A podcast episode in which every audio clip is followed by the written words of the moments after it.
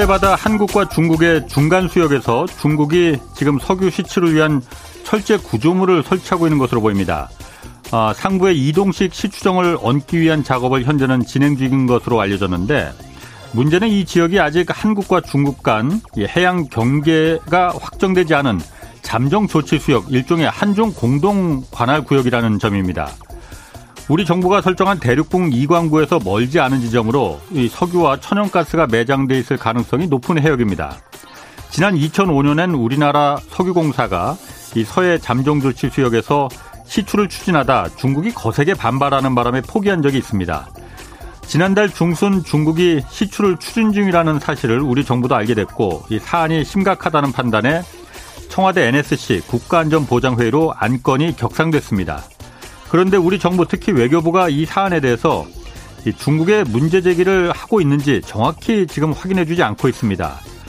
아, 그런데 얼마 전 중국 외교부 정례 브리핑에서 중국 대변인이 한국 정부가 문제를 지금 삼고 있는지 여부에 대해서 전혀 알고 있지 않다 이렇게 답한데 비춰보면은 우리 정부가 이거 아무런 이의 제기도 하지 않고 있는 것은 아닌지 의심됩니다. 우리 외교가 지향하는 그 조용하지만 강한 외교 다른 건 몰라도 영토 문제에 있어서만큼은 조용하면 뺏기는 겁니다. 그리고 중국과 일본은 영토 문제 절대 조용하지 않습니다. 네, 경제와 정의를 다잡는 홍반장, 저는 KBS 기자 홍사원입니다. 홍사원의 경제쇼 출발하겠습니다. 유튜브 오늘도 함께 갑시다.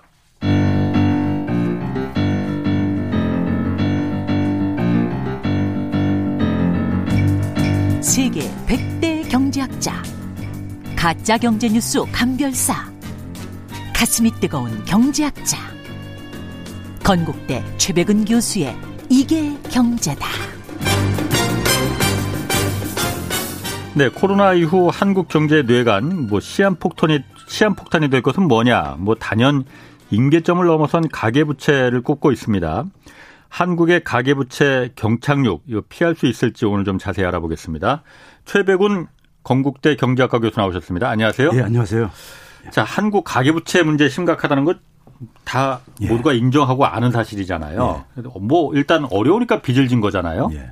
다만 우리가 다른 나라하고 다른 거는 어려웠을 때 우리는 민간 가계가 빚을 졌는데 다른 나라들 특히 선진국들은 정부가 대신 빚을 져준 거잖아요. 예.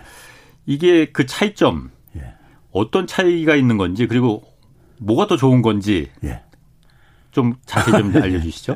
어. 에, 이번에 그 4월 달에 IMF에서 세계 경제 전망이라든가 금융 안정 보고서 예. 재정 모니터 쭉 발표하면서요. 예.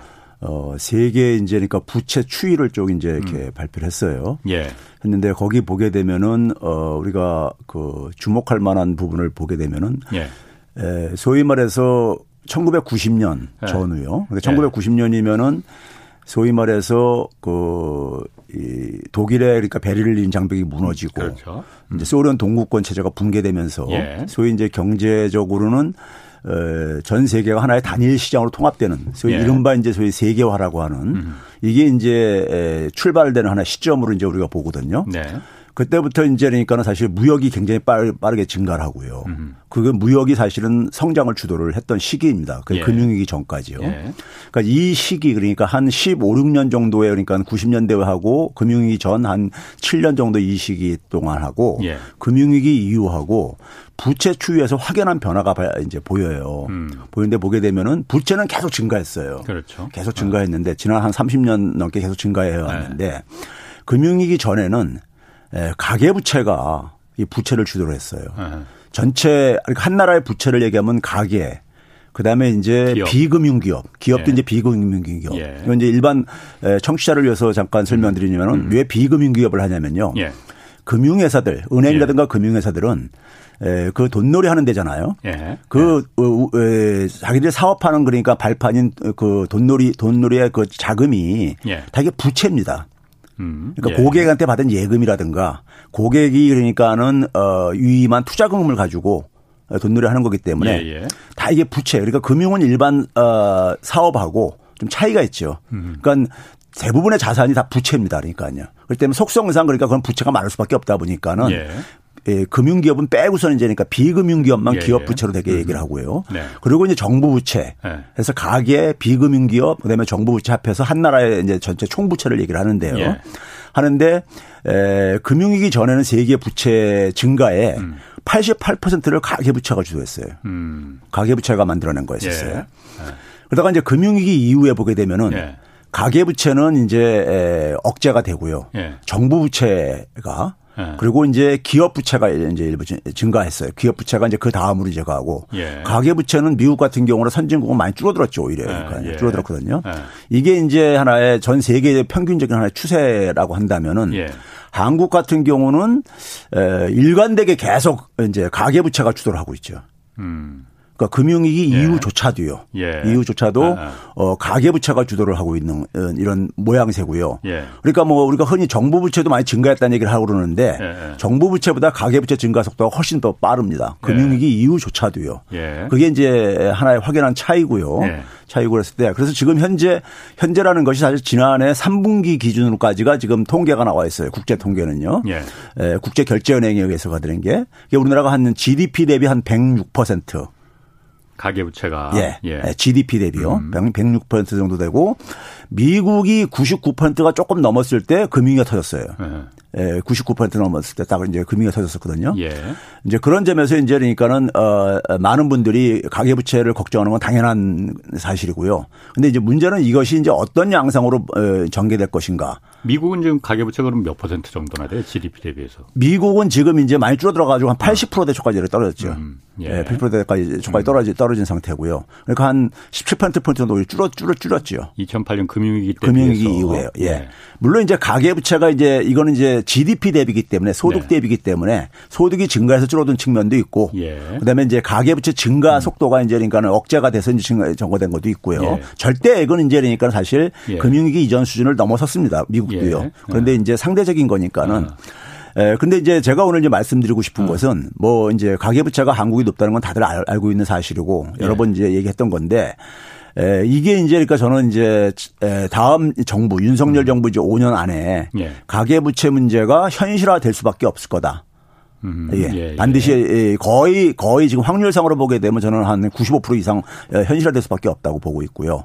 그래서 이거를 이제 문제는 뭐냐면 어 경착륙 음. 될 거냐 아니면 경착륙 할 거냐 아니면 연착륙 시킬 것이냐 이게 예. 이제 차기 정부의 굉장히 중요한 과제일 것이다고 저는 이제 보고 있는 거고요. 예.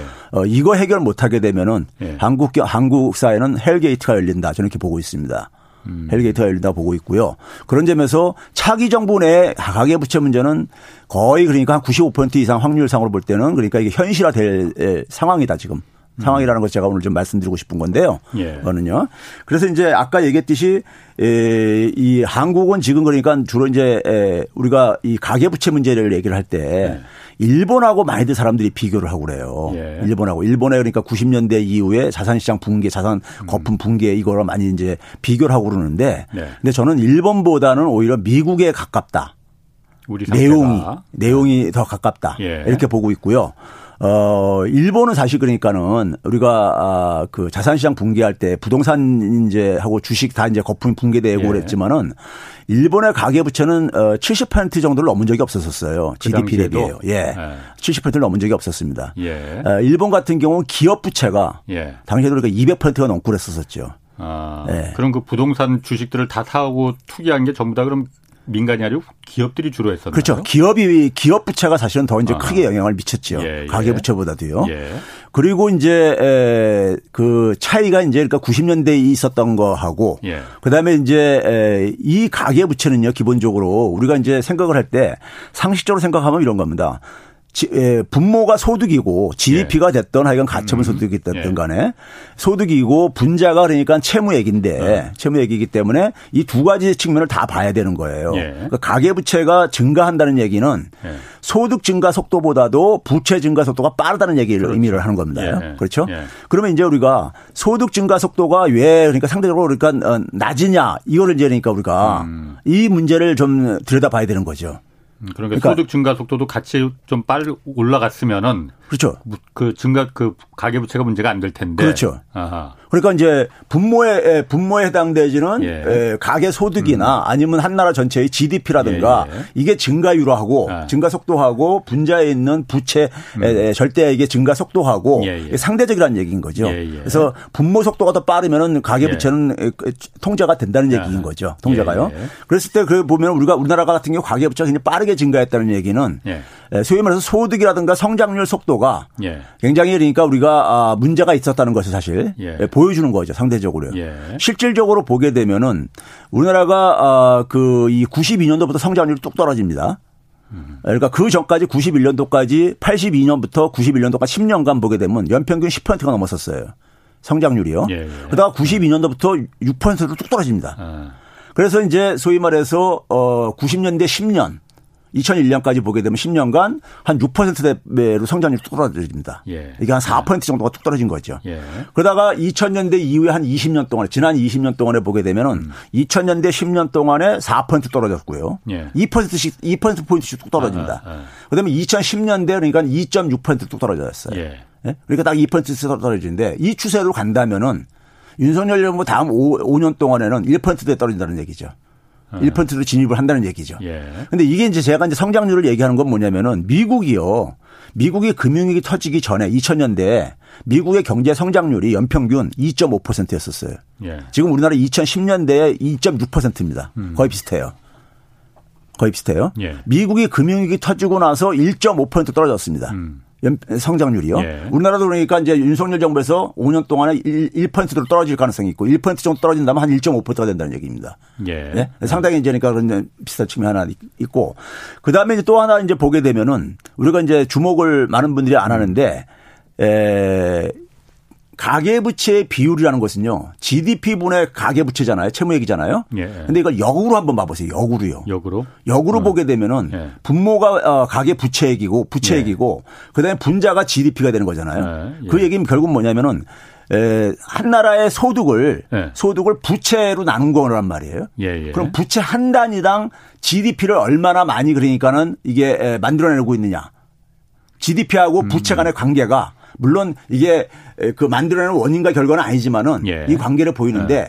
이게 그러니까 장기적으로 쭉 떨어지는데요. 예. 떨어지는데 미국이 보게 되면은 0.3 그러니까 음. 부채 한 단위를 가지고 GDP가 그러니까 0.3도 안 나오는 부채 0. 한 단위라는 게 뭘 말하는 거예요? 그러니까, 그러니까 우리가 네. 부채 총액이 만약에 네. 2천조 원이다 하게 예. 되면은 예. 우리나라가 그러니까 예를 들어서 지금 GDP가 한 2,400조 정도 되면요. 예. 그러면 2,400조 나누기 2천조이기 때문에 예. 부채 1원당 그러니까 GDP가 몇 원이니까 아, 1원. 예. 아, 예. 이거죠. 아. 근데 그게 이제 한 0.3원 정도까지 떨어지면서 금융위기 빵 터졌어요. 예. 터졌어요. 예. 우리나라가 지금 뭐냐면 0.35 어, 정도 돼요. 예. 0.3 정도가 떨어졌어요. 예. 그러니까 그 수치도 굉장히 이제 유사성을 지금 이제 보이고 그, 그, 있고. 어, 0.05 예. 정도 차이가 나네요. 예. 예. 굉장히 유사성을 보이고 있고요. 예. 어, 그 다음에 이제 뭐냐면은 어, 분자에 해당되지는 네. 분자에 해당되지는 게 뭐냐면은 어, 소위 말해서 부채액이죠. 예. 부채액이 증가하는 요인을 보게 되면 크게 보게 되면요. 저는 크게 두 가지인데 예. 두 가지인데 하나는 뭐냐면은 소득 불평등이 하나가 있고요. 예. 불평등이 있고 또 하나는 뭐냐면 자산에 대한 예. 자산에 대한 투기적인 수요. 그래서 우리가 주택담보대출 이걸 이제 많이 가잖아요. 부동산 예. 대출 이거예요. 예. 이게 예. 커다랗게 가계 가계 부채를 보게 되면 에, 부동산 대출하고 음. 그다음에 이제 신용 대출 이런 것들이 이제 그러니까 많이 구성을 하고 있듯이요. 예. 그래서 어이 부동산을 중심으로 하는 자산 자산 수요, 자산의 음. 투기적인 수요 이 부분하고 그다음에 이제 뭐냐면 소득 불평등이 이 부채액을 그러니까는 부채액의 증가에 결정하는 요인 중 요인으로 음. 작용을 하는데 이것도 미국하고 상당히 비슷하다 이거예요.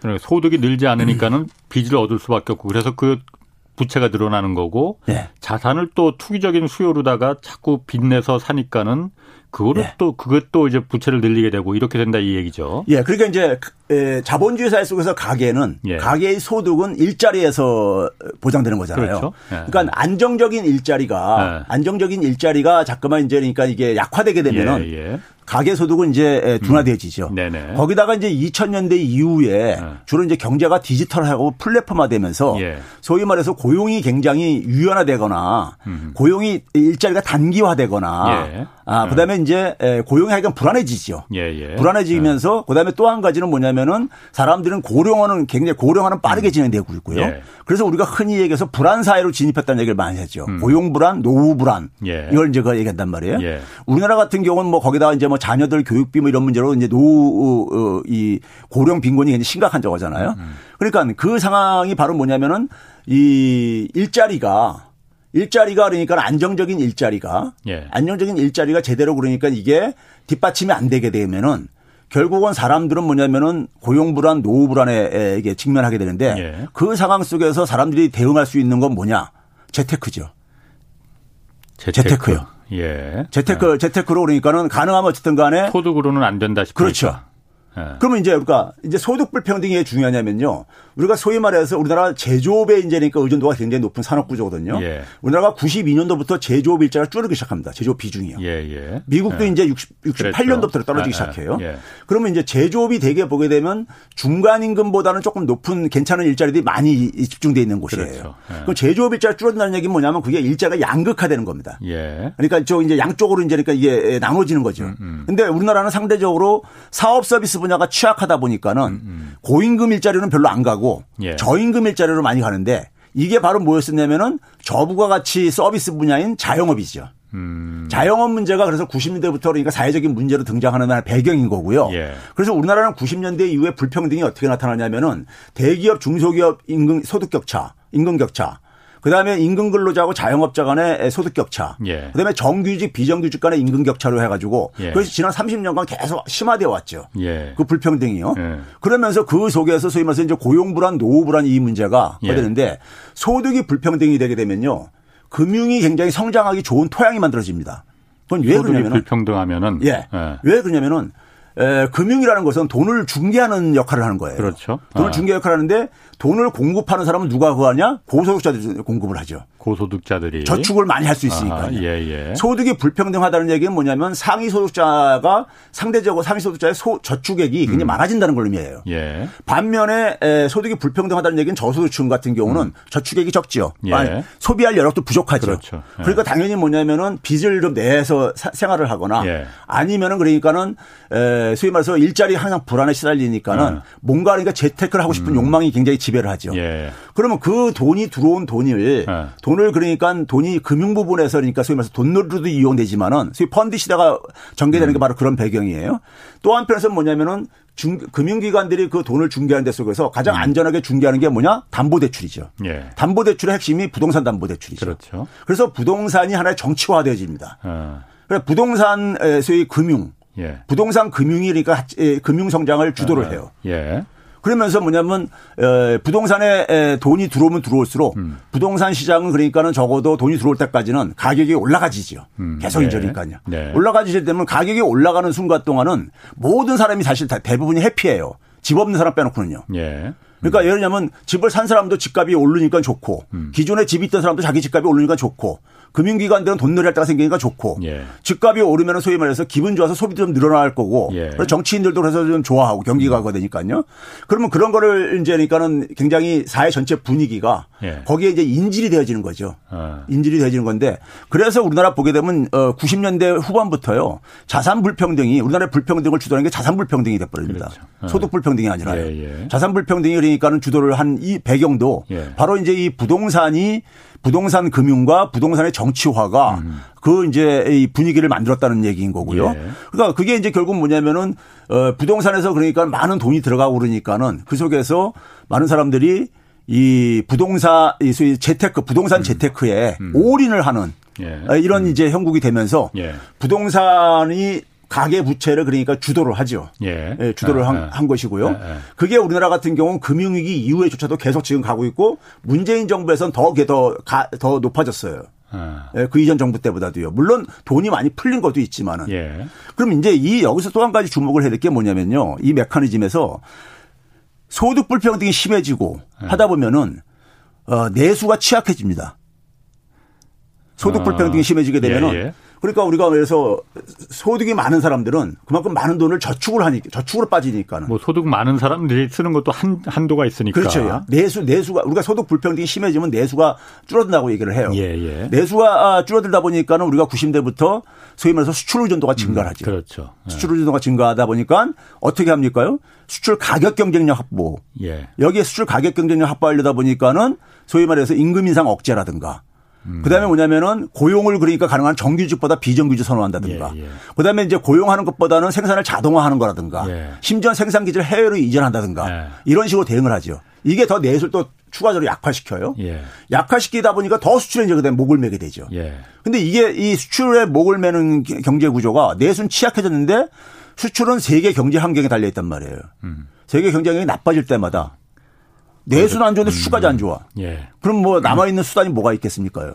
결국은 뭐냐면은 바깥의 변수는 통제할 수가 없는 거고 예. 세계 경제 환경은요. 예. 내부로 눈을 돌려가지고 예. 가게한테 돈을 쓰게 해야 되겠는데 예. 가게가 돈을 쓸 여력이 없다 보니까는 미래 소득을 땡겨서 쓰게 하죠. 예. 그게 바로 이제 부채주도 성장이죠. 아. 빚내서 소비 빚내서 예. 어, 쓸 수 있게요. 그래서 우리나라가 보게 되면 노무현 정부 때부터요. 음. 2003년부터 2003년부터 경제 성장률보다도 가계 소비 증가율이 떨어집니다. 지난 한 20년 가깝게 가계 소비 증가율이 떨어져요. 그 이전에는 예. 경제 성장률보다 가계 소비 증가율이 높았었어요. 경제가 성장하는 만큼 돈을 썼는데 예. 안 쓰더라 이거죠. 예. 예를 들면 가계 부채가 증가하니까는 예. 사람 가계의 소비 여력이 억압받죠. 억압받죠. 예. 그렇죠. 그러다 보니까 민간 소비 증가율이 떨어지니까는 떨어지니까 그만큼 내수가 취약할 수밖에 없죠. 만성적으로 음. 구조화되죠. 그럼 더 수출에 목맬 수밖에 없는 그렇죠. 거고요. 그러다 보니까 우리나라 한번 기억해 보세요. 예. 항상 우리가 FTA 우리나라만큼 FTA 체계를 많이 한 나라가 없습니다.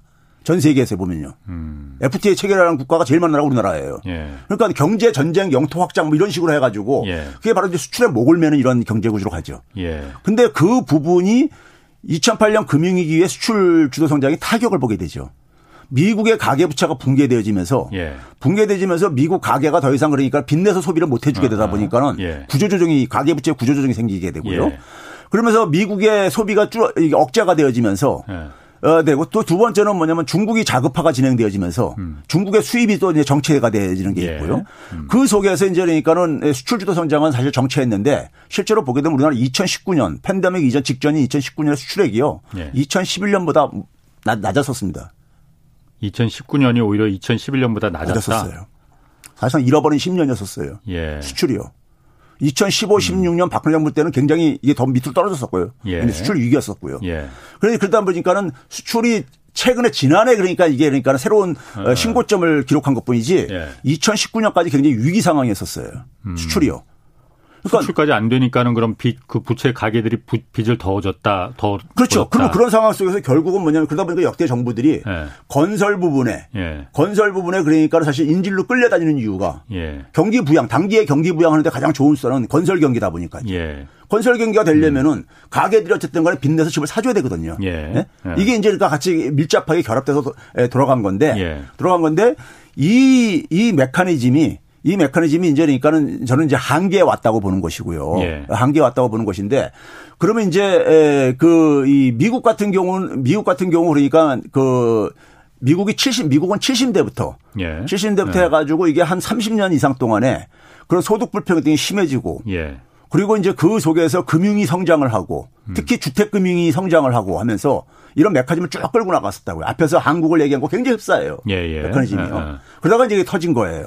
2008년 금융위기 예. 때. 뭐 2007, 8년부터 이제 터진, 예, 터진 예. 겁니다. 예. 터진 건데, 에, 가계부채의 충격이, 예. 가계부채 충격, 우리가 이제 이에 충격을 우리가 사실 그러니까 외면들 하고 있는데, 예. 미국이 금융위기 겪고 나서 돈을 엄청 찍어냈잖아요.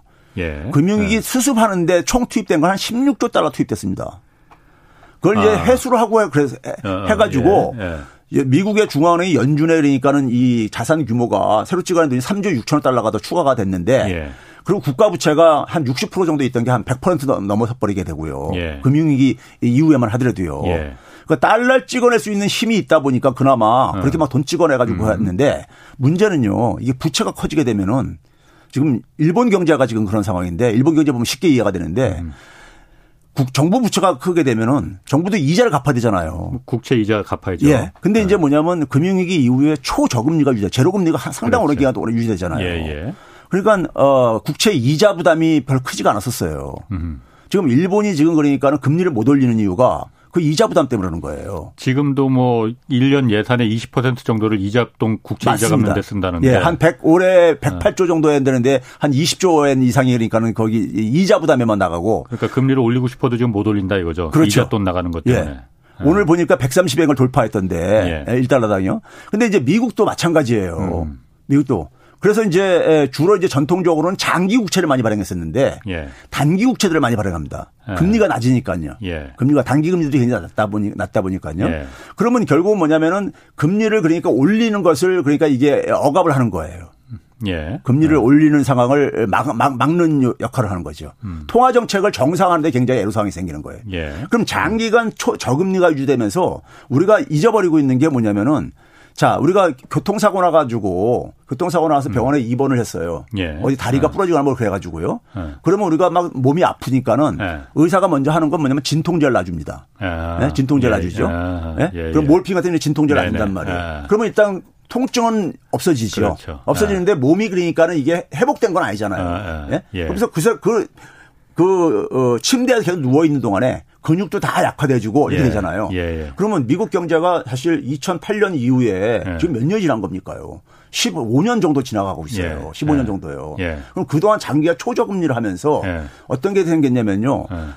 기업들 미국 미국 경제의 핵심은 기업인데 기업들의 체력이 굉장히 약화될 수밖에 없어요. 자 쉽게 해서 이론적으로 제로금리라는 것은 은행들 만약 기업들이 은행한테 제로 금리로 만약에 돈을 저기 대출받는다면은 부담이 없다. 돈 하나도 안 벌어도 예. 견딜 수 있다는 얘기예요. 예, 예. 소위 말해서 수익성이 없거나 성장성이 낮은 기업들이 수명을 연장시켜 줍니다. 예. 예. 이게 소위 말해서 우리가 흔히 좀비 기업 뭐 이런 것들 얘기를 하죠.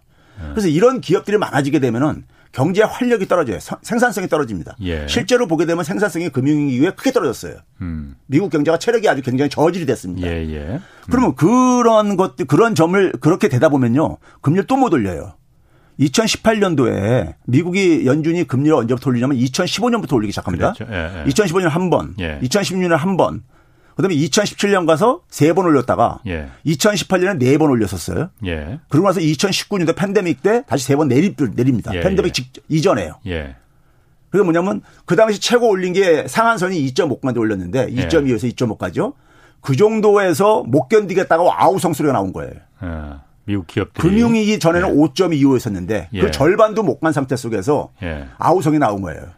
예. 워낙 저금리에 익숙해져 있다 보니까. 예. 그, 예. 그 금리 그 정도 올렸는데도 그러니까 는막 금융시장에서 아우성 치고 기업들이 아우성 치면서 다시 세 번을 내린 거예요. 예. 팬데믹 이전에 이미 그러니까요. 팬데믹 오기 전에 내렸 그렇죠. 팬데믹 오기 전에 내려버린 거예요. 그만큼 그게 바로 그게 소위 말해서 초저금리의 부작용입니다. 음. 부작용인 거예요. 구조조정이 안 되죠. 그냥 몰핀만 계속 맞았다 이거죠. 그렇죠. 그러면 이게 통화 정책을 굉장히 정상화하는데도 예. 굉장히 이게 이제 인질로 잡히는 거예요. 국가 음, 부채가 음. 굉장히 크고 이렇게 사회 부채가 크게 크게 되면은요. 예. 이게 좋은 점만 있는 게 아니에요. 예. 시간을 벌어 벌어준 것뿐이지 예. 시간을 벌어준 벌어준 시간 동안에 뭔가 체질 개선을 해야 되는데 예. 이게 안 되면은 예. 안 되면 우리가 통화 정책 정상을 못 하는 거예요. 예. 예. 소위 말해서요. 그게 그게 가장 극단적인 경우가 일본이죠. 잃어버린 30년 게 바로 그거예요. 일본이요. 음, 음. 그런 경우인데 그런 점에서 문제는 뭐냐면 우리나라 같은 경우는 반면에 근데 달러 찍어낼 수 있는 나라도 아니잖아요. 물론이죠. 만약에 네. 가계부채 문제가 우리가 현실화되고 부동산 네. 문제가 이렇게 됐을 때 네. 그걸 돈 찍어가지고 네. 해결할 수 있느냐? 못하죠. 우리. 예. 네. 이게 이게 미국하고는 경우가 다르, 다르잖아요. 그렇죠. 네. 설사 돈을 찍어낸다 하더라도 찍어낸다도 성장률은 거의 그러니까 이제 받아 이제 거의 멈춰버리는 상황이 진입할 수 있다 이거예요. 예. 그러다 보니까 사람들이 일본 경제 되는 게 아니냐 이렇게 이제 늘 얘기를 음. 하는 건데 예, 예. 하는 건데 지금까지 진행된 상황은 사실 미국 미국의 전철을 굉장히 음. 많이 우리가 흡사하게 발, 밟아왔다. 맞다. 내용적으로는 저는 어. 이렇게 보고 있는 겁니다.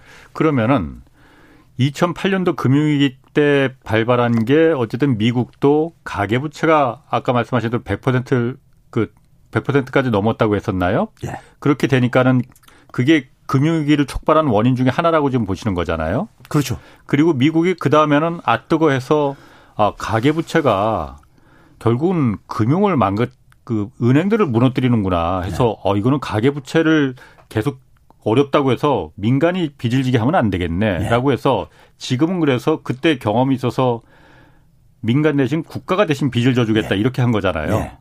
그러면은 그때 한국도 그걸 다 봤을 텐데 네. 한국은 그럼 왜 한국은 사실 지금 국가 부채는 상대적으로 예. 건실하잖아요. 예. 한국은 그럼 이 상황이 가계부채가 2008년 미국 미국 정도도 저렇게 그 망가뜨렸는데 예. 왜이 상황을 그냥 놔둔 겁니까 그러면은? 그러니까 그게 이제 그러니까는 어, 우리가 예. 우리나라의 금융 시스템이요. 예. 금융 시스템이 외환위기 터지고 나면서 예. 외환위기 터지고 나면서 그러니까 우리나라 금융 시스템은 완전히 월가 자본의 예. 요구 사항대로 재편되어집니다. 예. 월가 요구 사항대로요. 음. 그래서 그 속에서 제가 늘 얘기하는 것이 모피아가 예. 거기에 굉장히 기재부가 예, 역할을 예. 했고요. 예, 예. 저는 이제 그래서 심하게 부역까지 했다고 생각하는데. 그러니까 모피아는 왜? 자, 그게 이제 그러니까요. 예. 우리가 그 외환위기 이후에 예. 외환위기 이전에는 그러니까 어, 우리나라가 이제 그러니까 김영삼 정부였었고 예. 그 이전에는 군사 정부였었잖아요. 예. 발상이요. 그러니까 군사 정부에서는 군인들이 권력을 장악하고 있었던 시절이지만은 예. 김영삼 정부는 넘어오면서 예. 시장으로 다 그러니까 넘깁니다. 예, 예. 소위 말해서 음. 정부 주도 계획을 소위 개발 독재 시절에 이걸 부정적으로 보면서 그러면서 그러다 보니까 시장으로 넘기니까 시장에 가장 힘이 있는 사람은 누구예요? 재벌 자본이었었죠. 재벌 자본의 이해대로 그러니까는 이 경제 운영을 하다가 외환위기 딱 이제 당했단 말이에요. 당하 하고 나서 외환위기 이후에는 어디가로 가게 되면요. 소위 말해서 재벌 자본도 여전히 힘이 있는 존재지만은 예. 금융 자본이 그러니까 또 새로운 하나의 이, 이, 그 파워로서 존재를 등장하게 됩니다. 예. 그러면 관료들은 관료들은 항상 보게 되면 힘 있는 곳으로 그러니까는 이게 에, 저희 이 몸을 몸을 저기 움직입니다. 뭐 나중에 자기가 가야 될 곳도 좀 있고 그러니까 그 생각도 염두에 두고는 있을 아니, 거예요. 현실적으로 가장 힘 어. 있는 어. 곳이니까요. 예. 힘 있는 곳이니까. 음, 음. 그럼 우리가 그래서 그래서 그래서 김대중 정부 때 예. 사실 우리나라는 그러니까는 김대중 대통령이 굉장히 경제에서 해박한 사람으로 가는데 예. 금융은 몰랐어요, 그분이. 아, 예. 금융은 모르고 그 당시에 그러니까 소위 말해서 미국에서의 금융 시스템을 가는 사람들 말대로 다 음. 움직였던 겁니다. 예, 예. 그래서 그 당시에 관료들도 다 그러니까 소위 모피아들이 그때부터 사실 그러니까 이게 다 아, 어, 형성되어지게 된 것이고요. 예. 그러면 그러면서 이제 그러니까 소위 말해서 금융 자본의 논리 논리대로 예. 가는데 자, 우리가 아, 그 이 금융위기를 겪으면서 겪은 나라들이요. 음. 소위 말해서 일본이 됐던 가장 먼저 겪었던 아니면 예. 미국이 됐던 그렇죠. 유로존 위기를 겪었던 그렇죠. 나라들이든 간에 예, 예. 다 공통점을 보게 되면요. 어. 심지어 그런 금융위기를 안 겪은 싱가포르 같은 나라들조차도 보게 되면요. 예. 이번에 팬데믹 위기 상황 속에서 음. 가계부채는 다 통제를 했습니다. 음. 정부 부채로 다 막았죠. 예.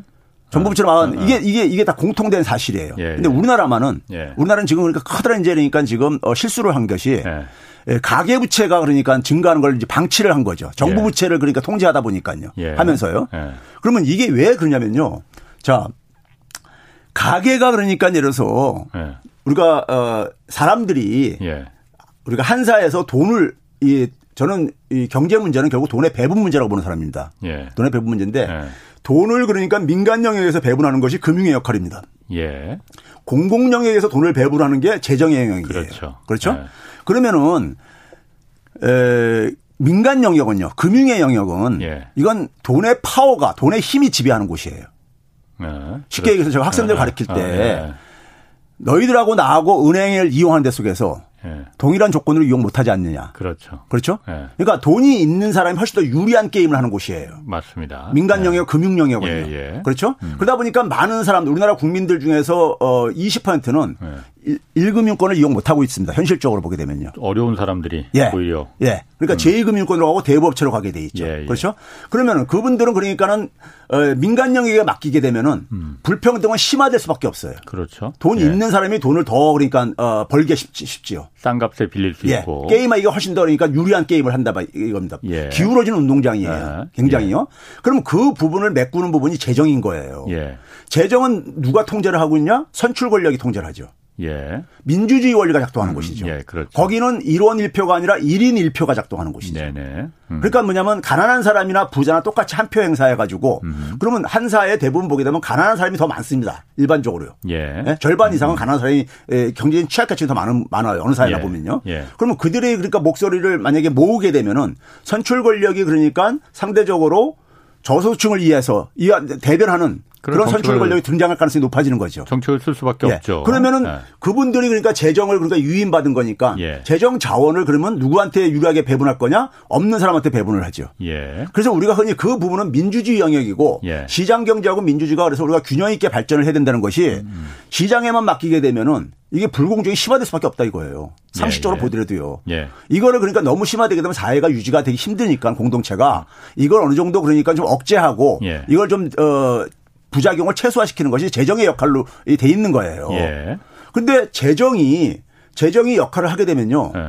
없는 사람들이 예. 은행에 대한 금융에 대한 의존도가 줄어드는 거 아닙니까? 그만큼요. 음. 재정에서 재정을 가지고 많이 그러니까 뒷받침을 해주게 되면요. 아. 해줄수록이요. 그러니까 그렇죠. 그러니까 국가가 그러니까 재정을 통해서 없는 사람들을 위한 어떤 사업을 하고 일자리도 예. 만들고 그러면은 예, 그만큼 그러니까 그만큼, 그만큼 은행에 기대지 않아도 된다 그렇죠. 이거죠. 어. 그러면 어떻게 됩니까요? 은행들 은행들의 사업에 영향이 있죠. 당연히 그렇겠죠. 예. 아. 심지어 그것뿐만 그것뿐만은 예. 아니라 예. 제가 아까 주택금융을 얘기를 했잖아요. 예. 이 공공 임대주택을 예. 금융자본과 모패들은 예. 싫어합니다. 예. 아, 내, 대놓고 싫어, 대놓고 싫다고 얘기를 해요. 예. 왜 그러겠습니까요? 공공 임대주택을 많이 공급하게 되면은 민간 주택이 그만큼 수요가 줄어들 수밖에 없잖아요. 그렇죠? 근데 주택이라는 것은 금융과 같이 한 몸으로 그렇죠. 움직입니다. 금융의 역할이 줄어 은행이 그러니까 그만큼 돈벌이 못하죠. 예. 건설사 건설 자본뿐만 아니라 예. 그렇죠. 그런 점에서 재정이 그러니까 역할을 하면 할수록 예. 금융 자본한테는 그러니까 그만큼 재미가 예. 없는 거예요. 어. 예? 예. 그럼 여기서 이제 그러니까는 금융자본의 그러니까 이익을 대변하는 예. 공, 이 공, 이 소위 말해서 관료들이 예. 관료들이 그러니까 국민들이 준 세금을 가지고 먹고 사는 사람들이 예. 이 사람들이 그러니까는 국민을 위해서 복무하는 게 아니라 그런 그러니까 우리가 예를 들어서 현실 세계 속에서 힘 있는 어, 목소리들을 예. 대변을 하게 되면은 사회는 그러니까 더 그러니까는 황폐화될 수밖에 없는 거죠. 아니 그런 관료를 임명하는 것도 예. 어쨌든 선출 권력에 의해서 선출된 권력이 그렇죠. 임명을 하는 거잖아요. 예. 그럼 선출된 권력이 잘 임명하면 되는 거잖아요. 선출된 맞습니다. 권력이 몰라서 그런 거구만. 맞습니다. 이론적으로 예. 볼 때요. 맞는 예. 얘기인데 예. 이 정치인들이요. 제가 겪어본 바로는 아, 경제는 잘 아. 모르, 경제를 잘 굉장히 어려워하는 부분이고요. 예. 특히 금융은 굉장히 아. 무지합니다. 아. 그래서 그렇죠. 음. 그래서 거의 다 맡겨요. 예. 관료들한테. 아. 그래서 대개 보게 되면 민주 어, 진보 정권들조차도 예. 한 첫해 한 1년 정도만 예. 소위 말해서 어공들이 들어가서 음, 음. 청와대를 가다가 예. 한 1년 지나고 나면 다 쫓겨나고 예. 늘공이 장악하죠. 음. 그 반복돼 왔잖아요. 그게 실제로. 그렇죠. 자, 그, 최 교수님. 예. 그 일전에 저희가 한번 서영수 이스라엘 키움증권에 계신 분 있잖아요. 예. 이분이 한번 은행 위기론을 그 계속 얘기를 하시거든요. 예. 지금 헤이드 님도 그 한번 좀 물어봐 달라고 했는데 지금 우리나라 아까 말씀하신 대로 가계 부채가 지금 임계점을 넘어서다 보니까 은행을 무너뜨릴 수 있, 다 없다 지금 그 부분에 대해서 은행이 사실 무너지는 게 가장 위험한 거잖아요. 어떻습니까? 은행 그 괜찮습니까? 가계부채가 이렇게 시한폭탄이라면은 은행들이 그거 전부 다 그, 그 시한폭탄이 터져도 그 커버할 수 있을 만큼 충분히 은행이 그런 여력이 지금 있는 상태입니까? 없는 상태입니까? 우리가 이제 흔히 이제 그 가계부채를 그 소위 말해서 변호하는 사람들이 예. 에, 가계부채 관리 가능하다고 이렇게까지 얘기하는 예. 금융당국 관계자들조차 예.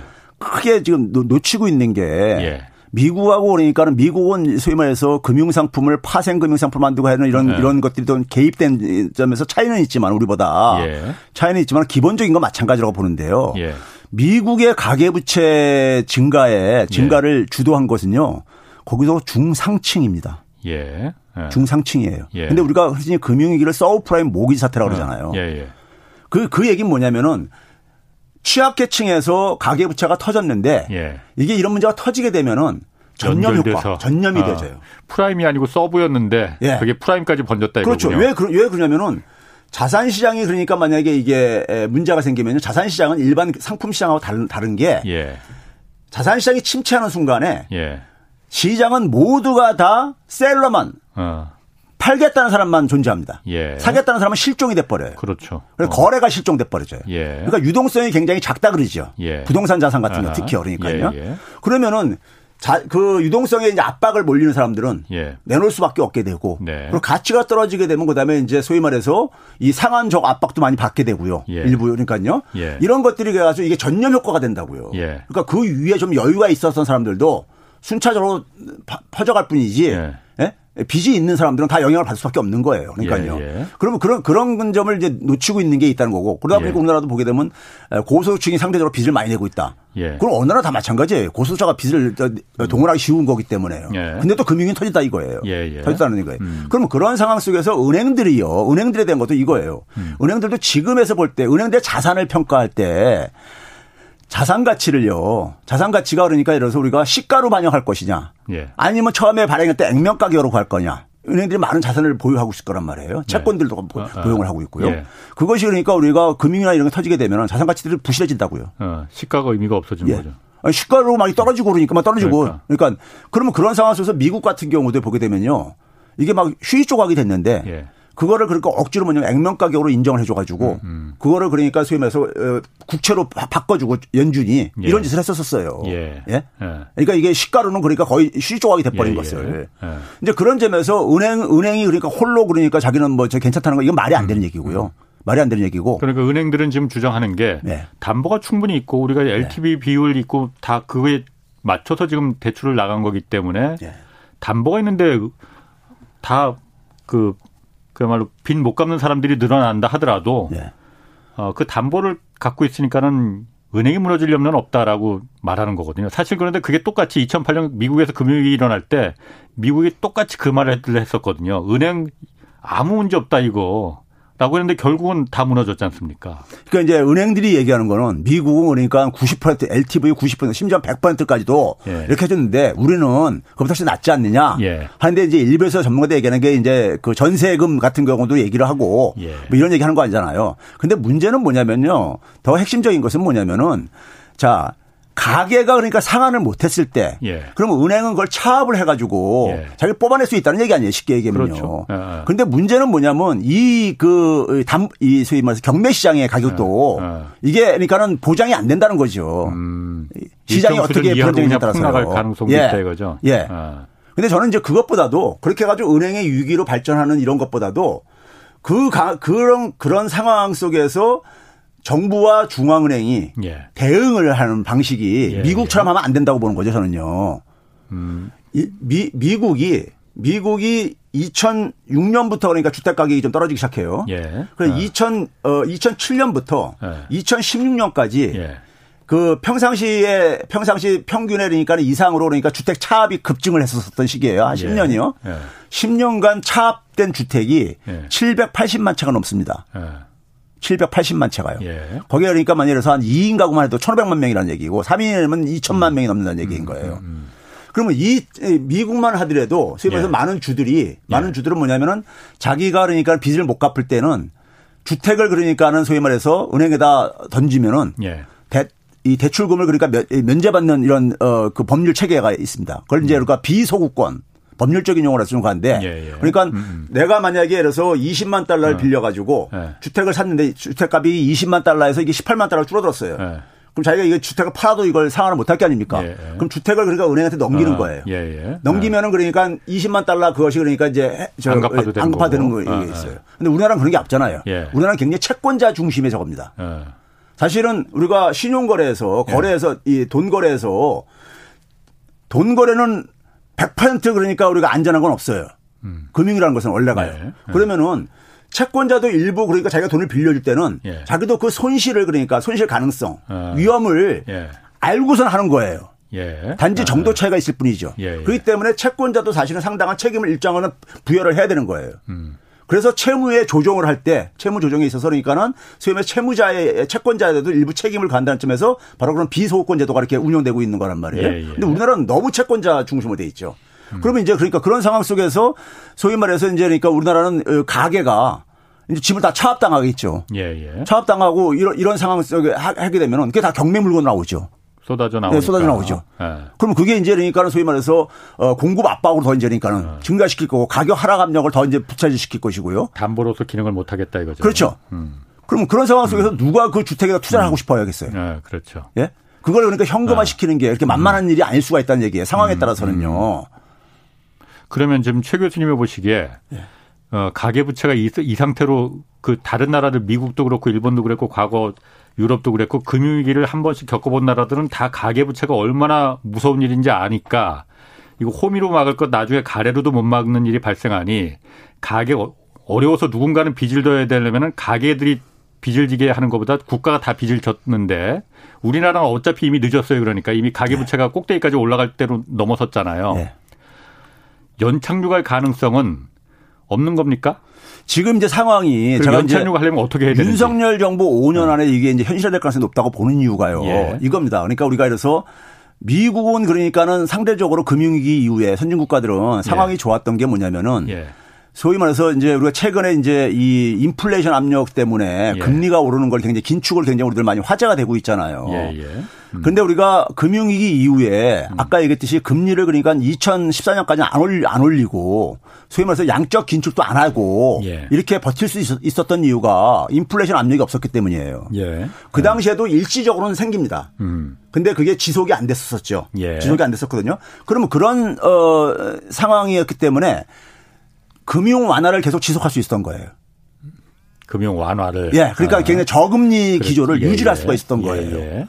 그런데 지금은 네. 지금 상황은 그러니까는 한국은행이 벌써 네 번이나 올렸듯이 네 네. 더군다나 이제 미국도 이제 어쨌든 간에 당분간은 좀 올릴 수밖에 없는 이런 상황 속에서 환율이 네. 굉장히 빠르게 지금 올라가고 있잖아요. 네. 그러니까 그걸 막으려면은 금리 인상 압력도 그러니까 계속 또 추가로 생기는 거예요 지금요. 그렇죠. 한국은행 아. 한국 같은 아. 경우는요. 예. 그러면 지금은 그러니까는 제가 그래서 늘 표현하는 게 뭐냐면 긴축을 강요받는 상황이다. 음. 강요받는 상황이다. 지금 네. 무슨 얘기냐면은 지금 사실 그러니까 우리가 흔히 말해서 이 그 긴축을 한다고 해가지고 금리를 올리고 통화량을 해소한다고 해가지고 저는 인플레이션을 잡는 거는 한계가 있다고 제가 지난번 방송에서 예, 얘기했듯이 예, 예. 얘기했어요. 예. 왜 그러냐면요.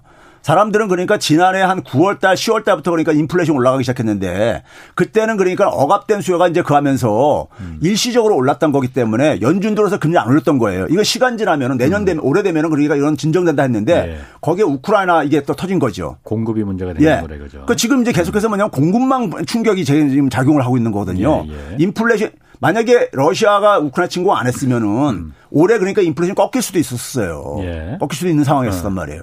그러면 그런 그런 걸 예상을 하고 연준도 그러니까 안 올렸던 걸로 저는 봐요. 예. 그게 왜 그러냐면 금융위기 이후에가 그랬었거든요. 음. 지금 최근까지 그러니까 우리가 에너지 가격이라든가 곡물 가격 올라가는 추세를 보게 되면요. 금융위기 이후에 추세가 거의 비슷하게 음. 음. 움직였었습니다. 근데 금융위기 이후에는 그게 꺾여요. 예. 시간 지나면서요. 예. 그러다 보니까는 어, 연준에서 그러니까 금리를 안 올려도 됐었던 거예요. 네, 그랬고. 네, 금리, 네. 그러다 보니까 그런데 지금은 네. 지금은 이게 러시아 저, 저, 이 우크라이나 침공이 이게 단기간 내에 끝날 것 같지도 않아 보이고 심지어는 뭐냐면 무슨 뭐 핵을 쓰겠다는 이런 소리도 나오고 앉아 있고 네. 예? 상황이 그러니까 굉장히 불투명하단 말이에요. 그렇게 시간이 많이 남지 않았으니까 예. 그, 러니까 우리 경착륙 어, 가능성을 피하려면 어떻게 되는지 좀 그 부분 그러니까. 예, 그런 그런, 그런 점에서 지금 그러니까 제가 볼 때 이제 그러니까 예. 이게 압박이 예. 부채에 대한 압박이 계속 이제 심해지는 상황이기 때문에 예. 금융위기와는 다르다고 제가 보는 것이고요. 그래서 이제 5년 내 5년 안에 그러니까 이게 상황이 예. 예 현실될 가능성이 크다고 보는 것이고 예. 그럼 이거 해결하는 것은요. 우리가 어. 원인을 알면은 원인의 해법이 있는 거예요. 원인 이 아까 뭐였었습니까? 거예요.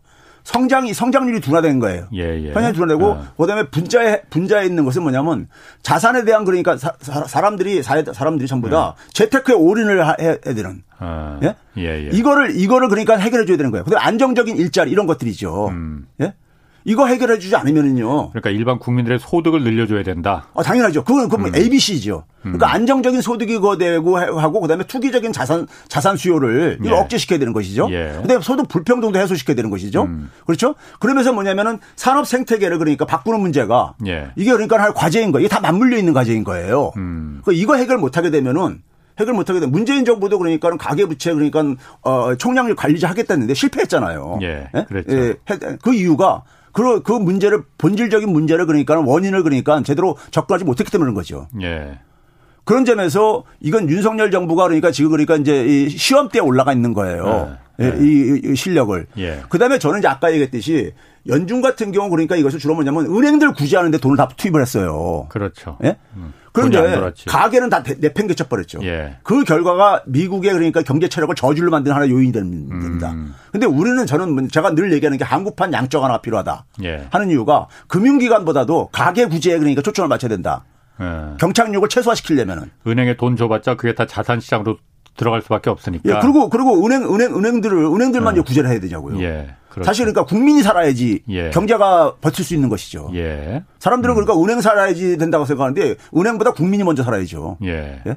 은행들도 상당히 책임을 물어야 되죠. 아니 그런데 그 문재인 정부에서도 그게 네. 뭐 뉴딜 정책이다 뭐다 해갖고 네. 직접적으로 국내 소득을 높이기 위한 소득주도 성장도 그거였잖아요. 네. 근데 결국은 지금은 이렇게 됐지 않습니까? 아니 근데 그거 그것이 이제 찔끔하다가 아. 아니 소위, 아, 소위 말해서 어. 최저임금, 최저임금 인상도요. 네. 뭐 저기 저 청와대 들어가 있는 그러니까 저기 저 사람들이 그런 얘기 하고 있더라고요. 아 최저임금 실패하지 않으니까 한92% 달성한 겁니다 그러는데 2020년 기준으로 계산을 해야죠. 2020년까지 달성하겠다 그랬잖아요. 그렇죠. 거기다가 뭐냐면은 산업 생태계 바꾸겠다고 해서 혁신성장 뭐 얘기했잖아요. 근데 그게 안 나왔잖아요. 예. 네. 아유 오늘 거기까지. 다음에 또, 또 이어가겠습니다. 네. 최백은 건국대 경제학과 교수였습니다. 고맙습니다. 네, 감사합니다. 자, 내일은 음. 최준영 박사 나와서 러시아 우크라이나 침공 사태 다뤄보겠습니다. 경제와 정의를 다잡는 홍반장 홍사원의 경제쇼였습니다.